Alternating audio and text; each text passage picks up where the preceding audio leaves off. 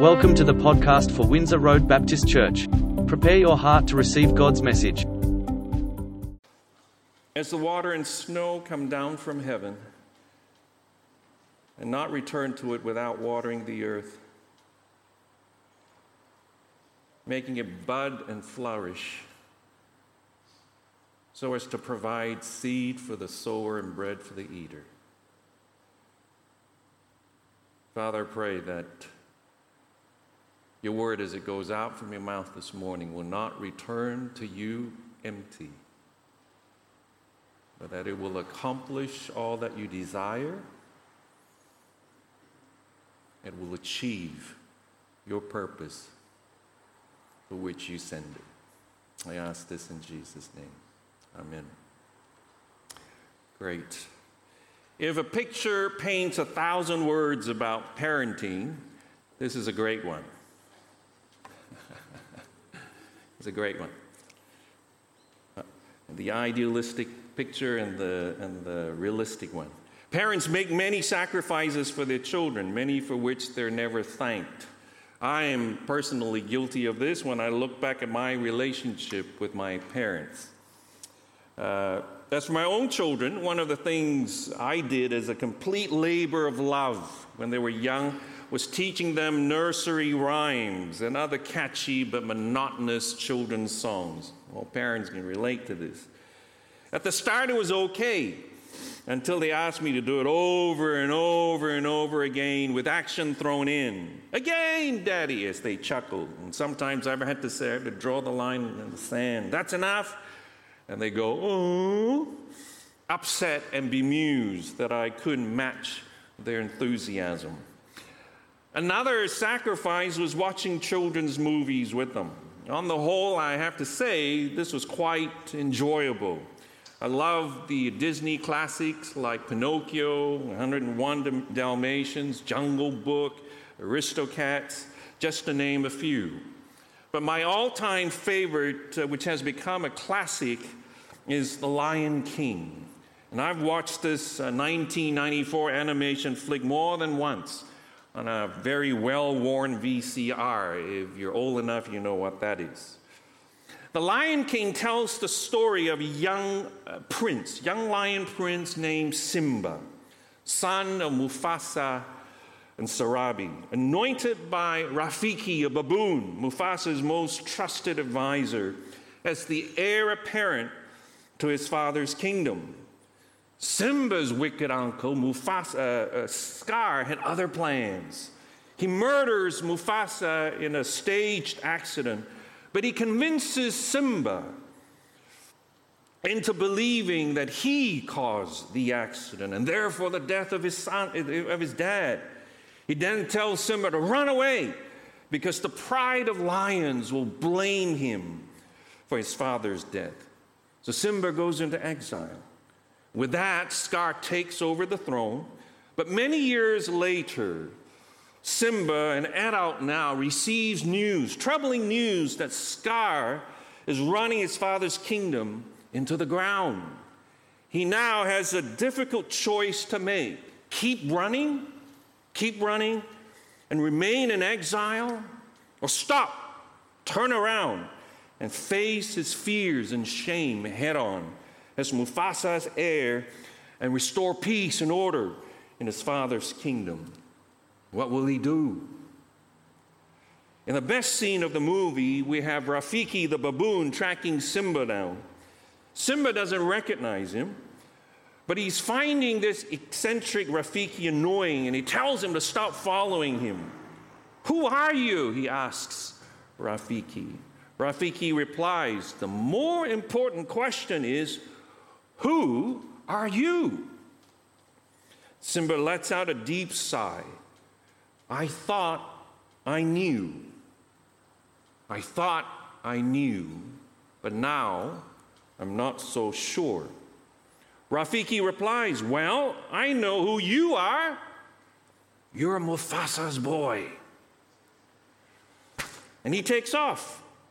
In shock and restrained joy, Simba runs after Rafiki.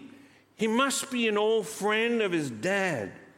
And thinking that Rafiki had not heard the bad news, he tells him that, that Mufasa is dead.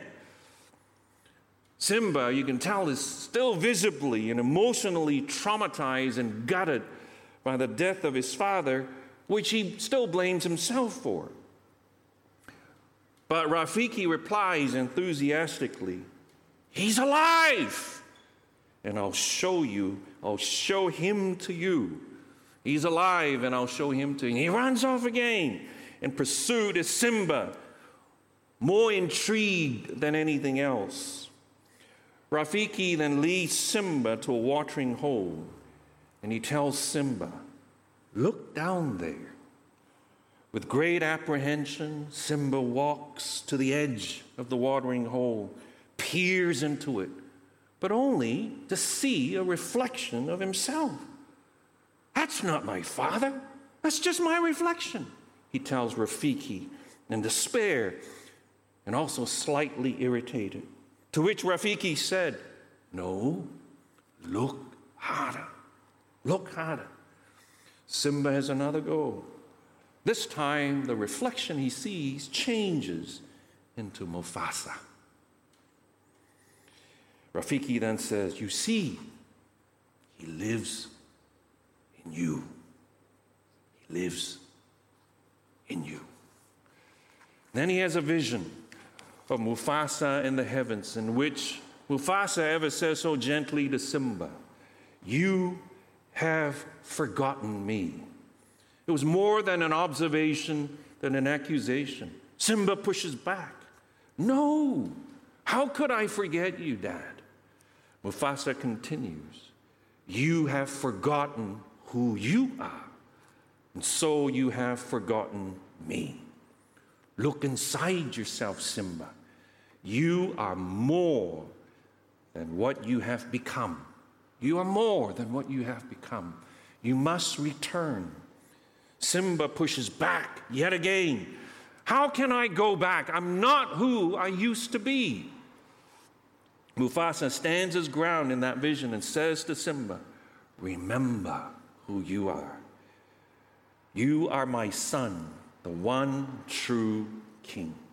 Remember who you are. Remember who you are. Remember who you are. That's James Earl Jones, a lovely, warm voice. Remember. Oh, it gives shivers. Sense me shivers. This morning, I want to pick up where I left off last week when I spoke about our theme verse for this year, which comes from Colossians chapter 1, verses, uh, verse 27, part B, in which Paul said to the Colossians, that as a result of them hearing, believing, and obeying the gospel, they have been given a new, a brand new and life changing identity that completes them. That is Christ in you, the hope of glory. It's the only identity that's permanent, it's the only identity that lasts. And it's, the, it's an identity that is given and received, it can't be earned. This is who God says we are. This is how God sees us every single time. In the words of a beautiful song that I will teach you in a couple of weeks' time, we carry his life in our veins. We carry his life in our veins, or we carry his blood in our veins. But I'm not telling you anything new, am I? If you're a follower of Jesus, you already know that. You know that Christ lives in you. But like Simba, maybe you're not so sure anymore because of some life's curveballs that you've had to face or are facing. These life curveballs are mostly manageable.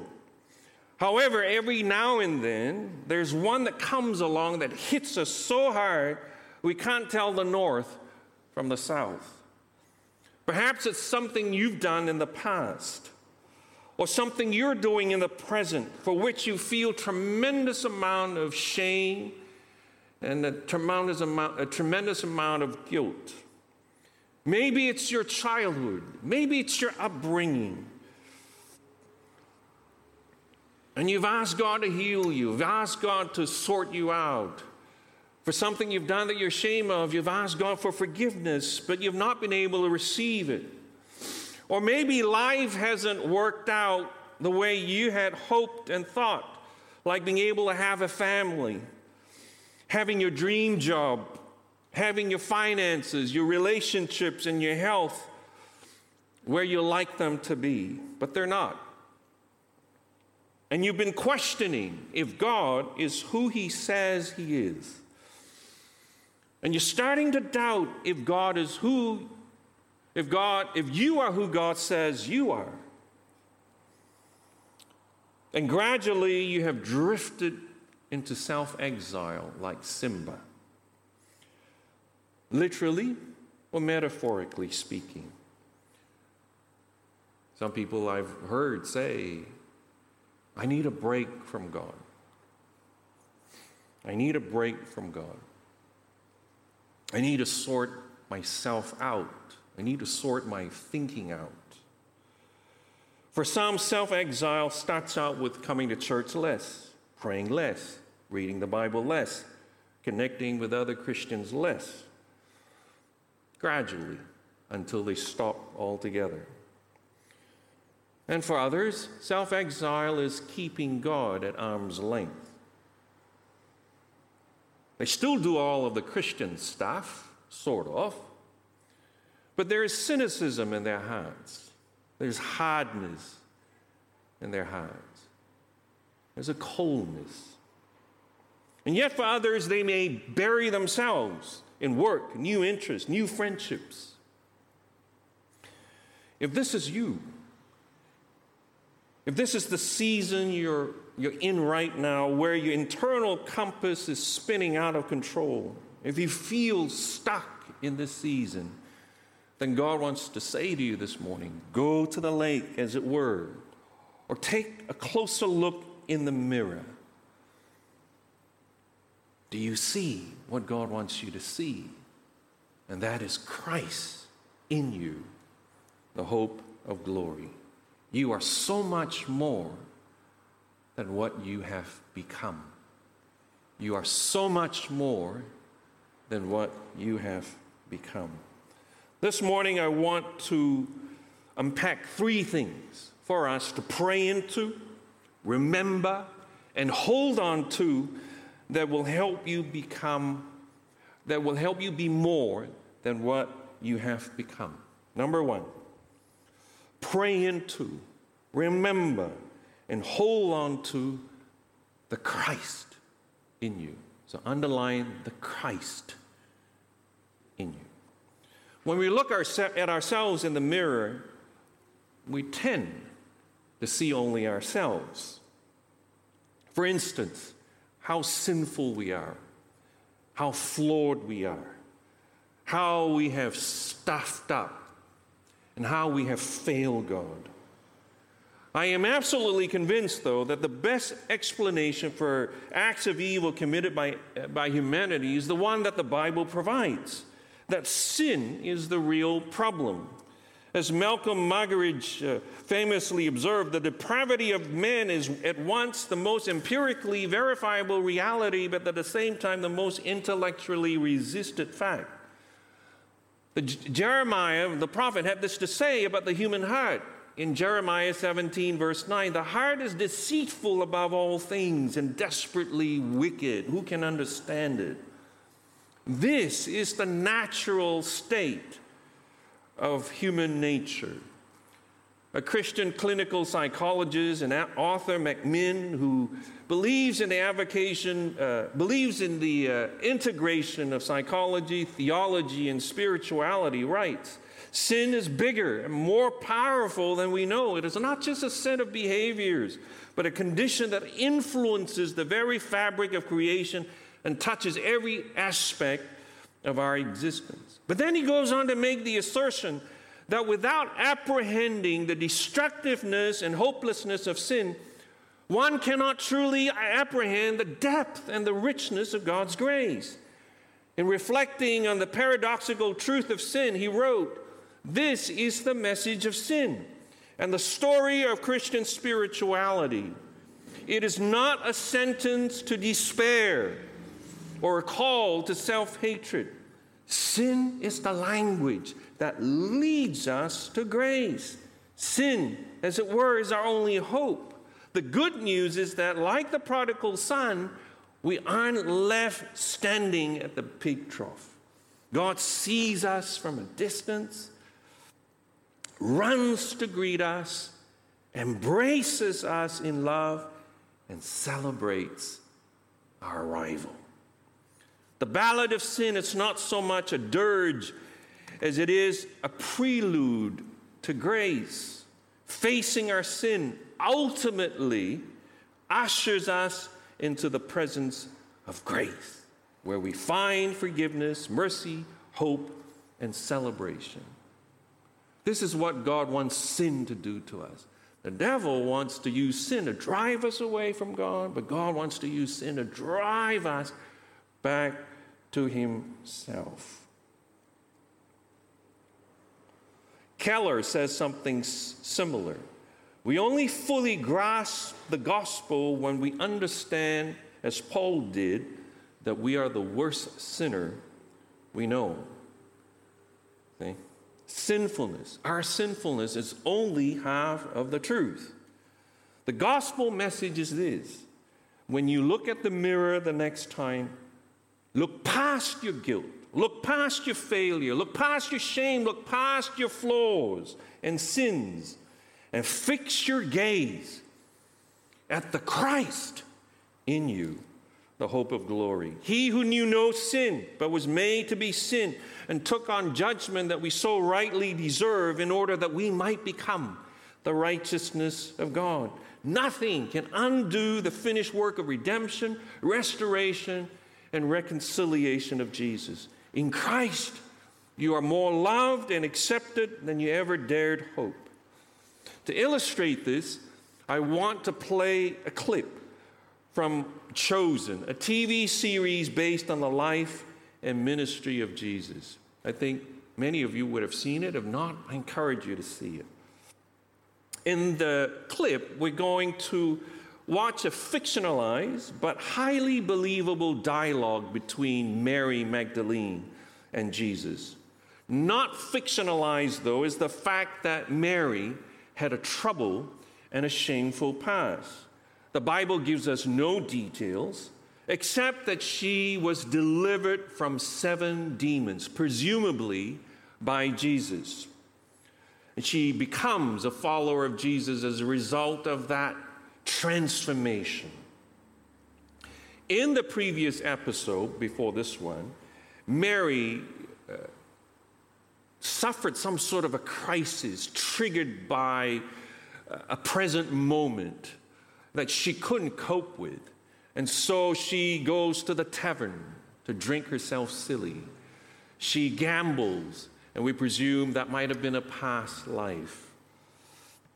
But she runs away from Jesus and falls into sin. In this episode, Peter and Matthew were charged to locate her, and they do find her ultimately, and then they bring her back to Jesus.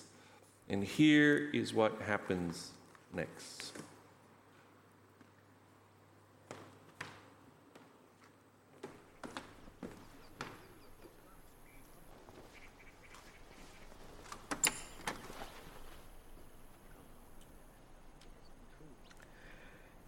It's not you. There's quite a lot going on right now.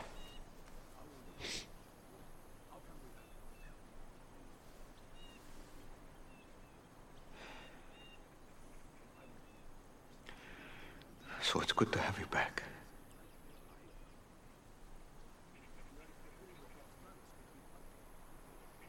I don't know what to say. I don't require much. I'm, I'm so ashamed. You redeemed me and I just threw it all away. Well, that's not much of a redemption if it can be lost in a day, is it? I owe you everything. But I just don't think I can do it. Do what? Live up to it. Repay you. How could I leave? How could I go back to the place I was? And I didn't even. I didn't even come back on my own. They had to come get me.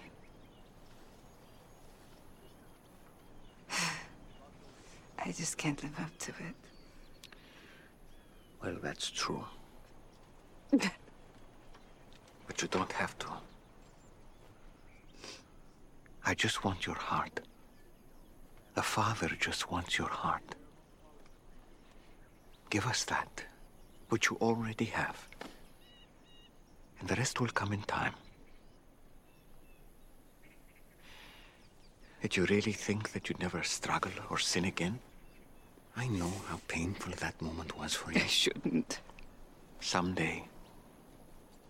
But not here.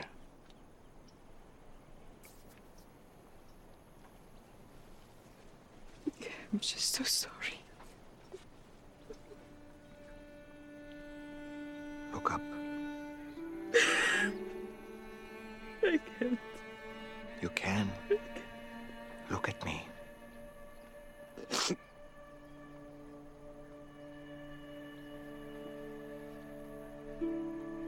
I forgive you.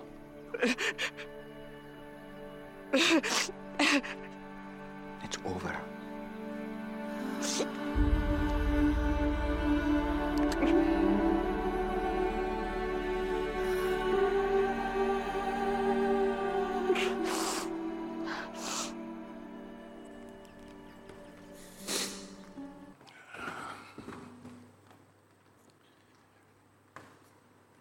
To confess that I watched this scene more than once.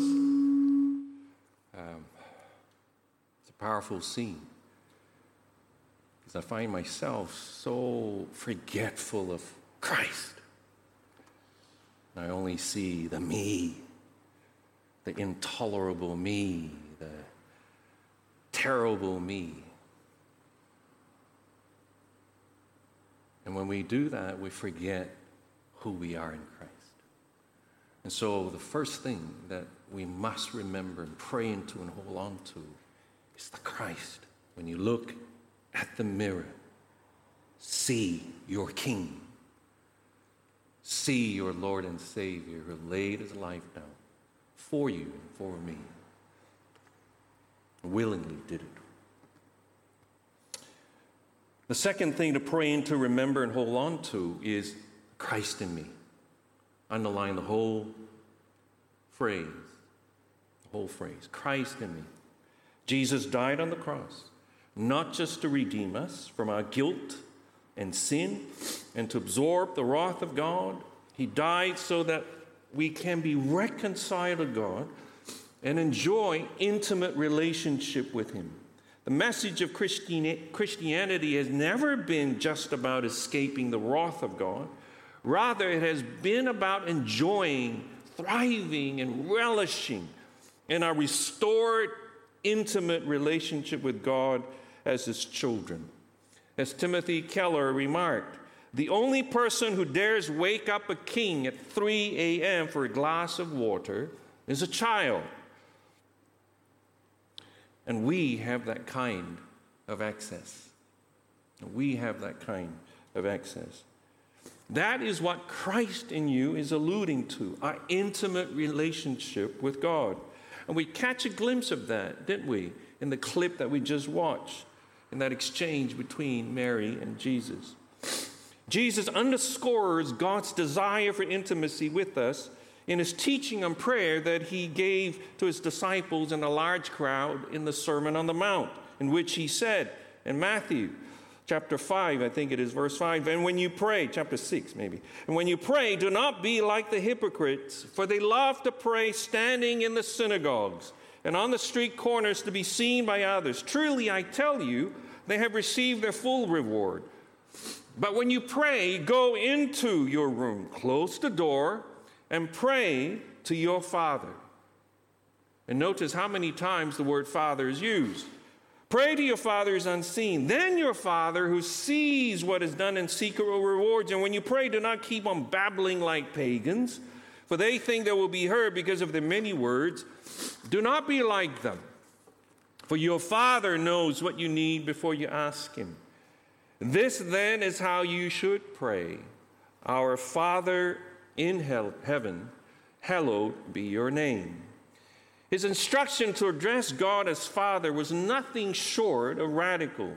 He was basically saying to the crowd and to us, Come to God on a familial basis. In other words, the relationship God wants to have with us is meant to be personal and intimate, not formal and distant. Richard Foster, in his book, writes, in his book, A Prayer Finding the Heart's True Home, he writes, Prayer is nothing more than an ongoing love relationship with God the Father, God the Son, and God the Holy Spirit. In Mark's gospel, Jesus used the Aramaic word father, Abba, in addition to father. So, Abba, Father. The New Testament scholar Murray Harris, who's been called one of the great Greek minds of our day, explains the meaning Abba. It was a polite and serious term, yet also colloquial, colloquial and familiar, regularly used by adults sons and daughters when addressing their father. Ideas of simplicity, intimacy, security, and affection attached to this household word of childlike trust and obedience. Abba. No respectful Jew at the time, even now, would ever have dared to address God as Abba, Father. In John 16, verses 25 to 27, Catch the nuance here. Jesus said to his disciples, I said these things to you in figures of speech. The hour is coming when I will no longer speak to you in figures of speech, but will tell, tell you plainly about the Father. In that day you will ask in my name. And I do not say to you, I will ask the Father on your behalf. No, you can ask the Father directly because the Father himself loves you because you have loved me and I believe that I came from God. You catch the nuance there? Go to God yourself, because I'm not going to go to, Him on your behalf, because you can access Him like I have access to Him. You can have intimate relationship with Him just like I have intimate relationship with Him. My experience, uh, my relationship with my Father can be yours as well. And in Jesus' moving high priestly prayer in John 17, that Grace read earlier, the longest prayer recorded in the Gospels, we see not only of his intimate relationship with God the Father, but his longing for us to have this intimacy as well. In verse, verses 20 to 21, my prayer is not for them alone. I pray for those who believe in me through their message that all of them may be one as we are one. Father, just as you are in me and I, in, I am in you, and now I am in them. See that language of you in me, I in you, and now I am in them. In verses 25 to 26, righteous Father, though the world does not know you, I know you, and they know that you have sent me. I have made you known to them and will continue to make you known in order that the love you have for me may be in them. I want them to know the love that you have for me. I want them to know that as well for themselves. You catch that? I mean, we know that God the Father loves God the Son, right? We know that. But can you hear what Jesus is praying? I want you, I want my disciples to experience that love too. Wow. Christ in me, the hope of glory. And finally, Christ in me. The underlying bit is the me bit. And let me say again that Jeremiah's assessment that the human heart is deceitful above all else and desperate, desperately wicked is timelessly true. However, as Larry Crabb notes, if our understanding of people is to be adequate, we must fully take into account both the beauty of our essential dignity and the horror and the horror of our shameful depravity. An emphasis on either condition at the expense of the other will tend toward extremes. The answer to depression is not deny yourself, deny me, and take up your cross. Because self is the root of every problem of humanity.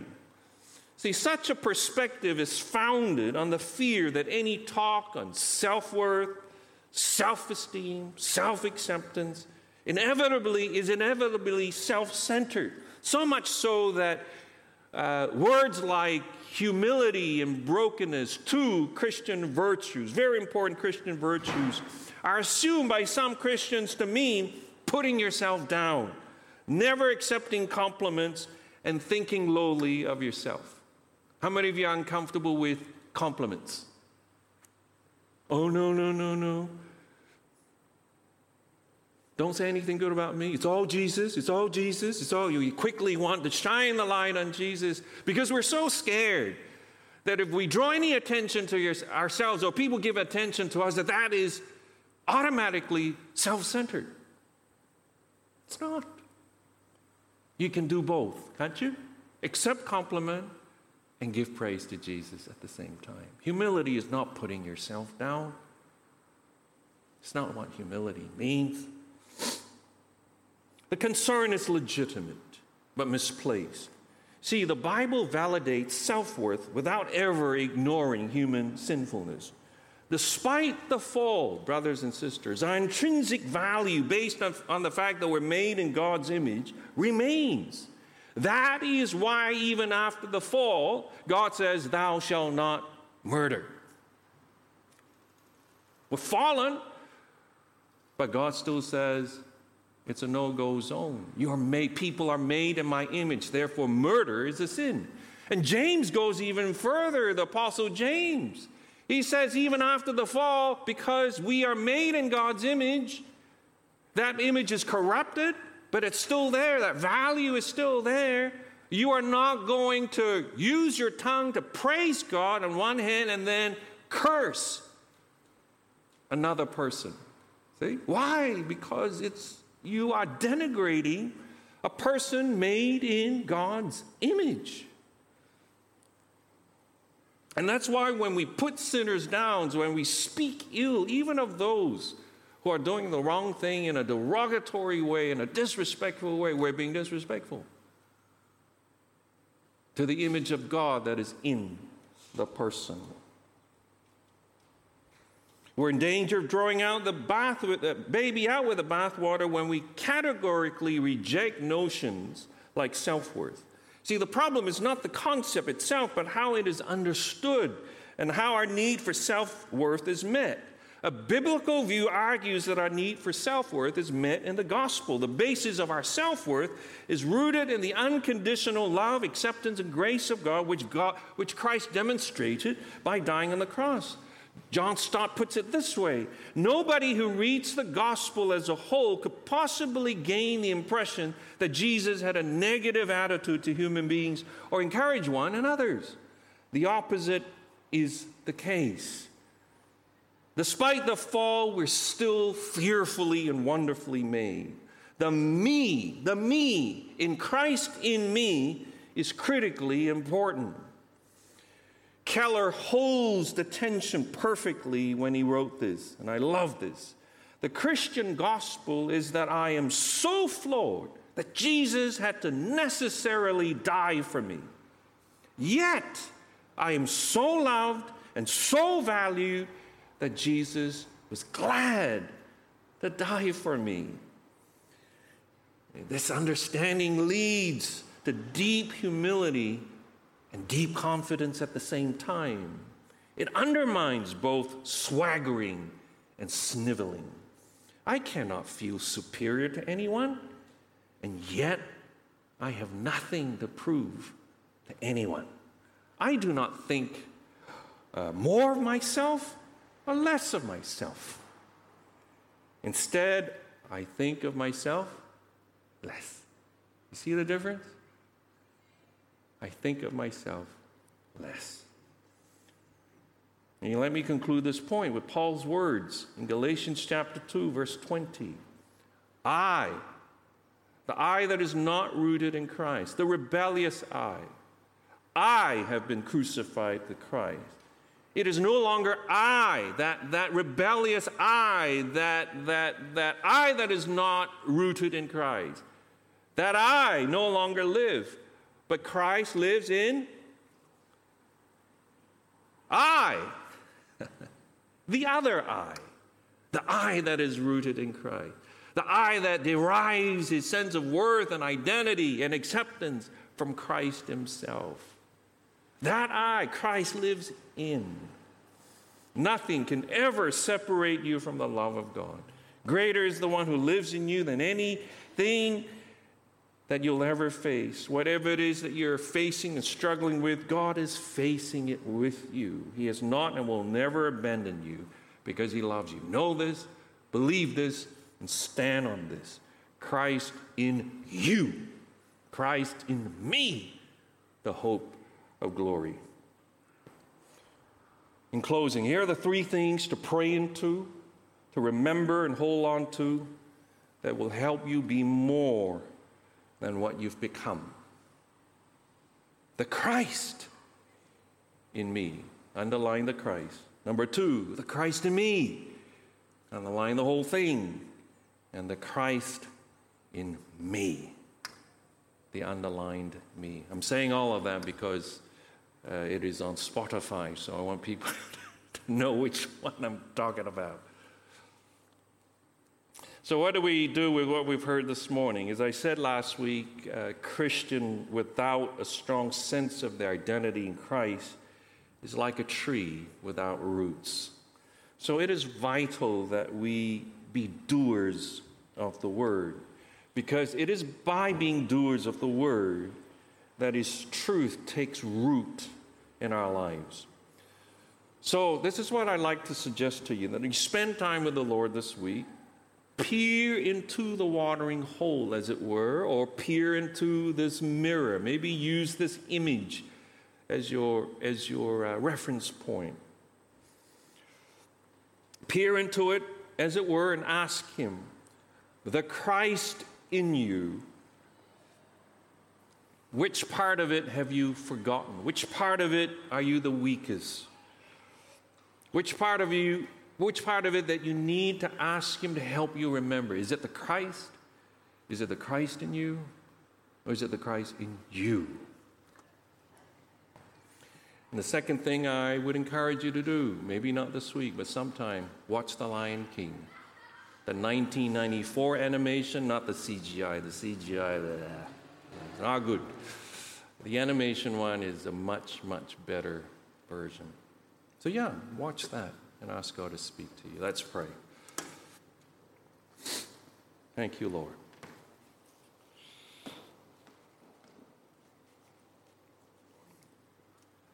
Holy Spirit, I ask that you will seal the truths that need to take hold in our hearts. Seal that this morning in Jesus' name. We live in an age where we have access to so much information. But there are very, very important things, Lord, that we must remember, and then there are other things that we can take it or leave it. But our new identity, which you have given us, is so important that we remember, it's so important that we do not forget. So I pray, God, that when we leave this place, that you keep hammering this truth to us. Christ in us, the hope of glory, the mystery that has been hidden for ages and kept from generations, have now been disclosed. And this mystery is Christ.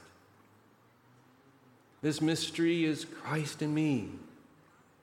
This mystery is Christ in me, the hope of glory. I ask this in your name. Amen. Thanks for listening. We hope that you have been blessed by the message. Windsor Road Baptist Church is a growing intergenerational and international community of people committed to whole life discipleship. Please visit us at windsorroad.org.au to connect with us and to learn more about our church.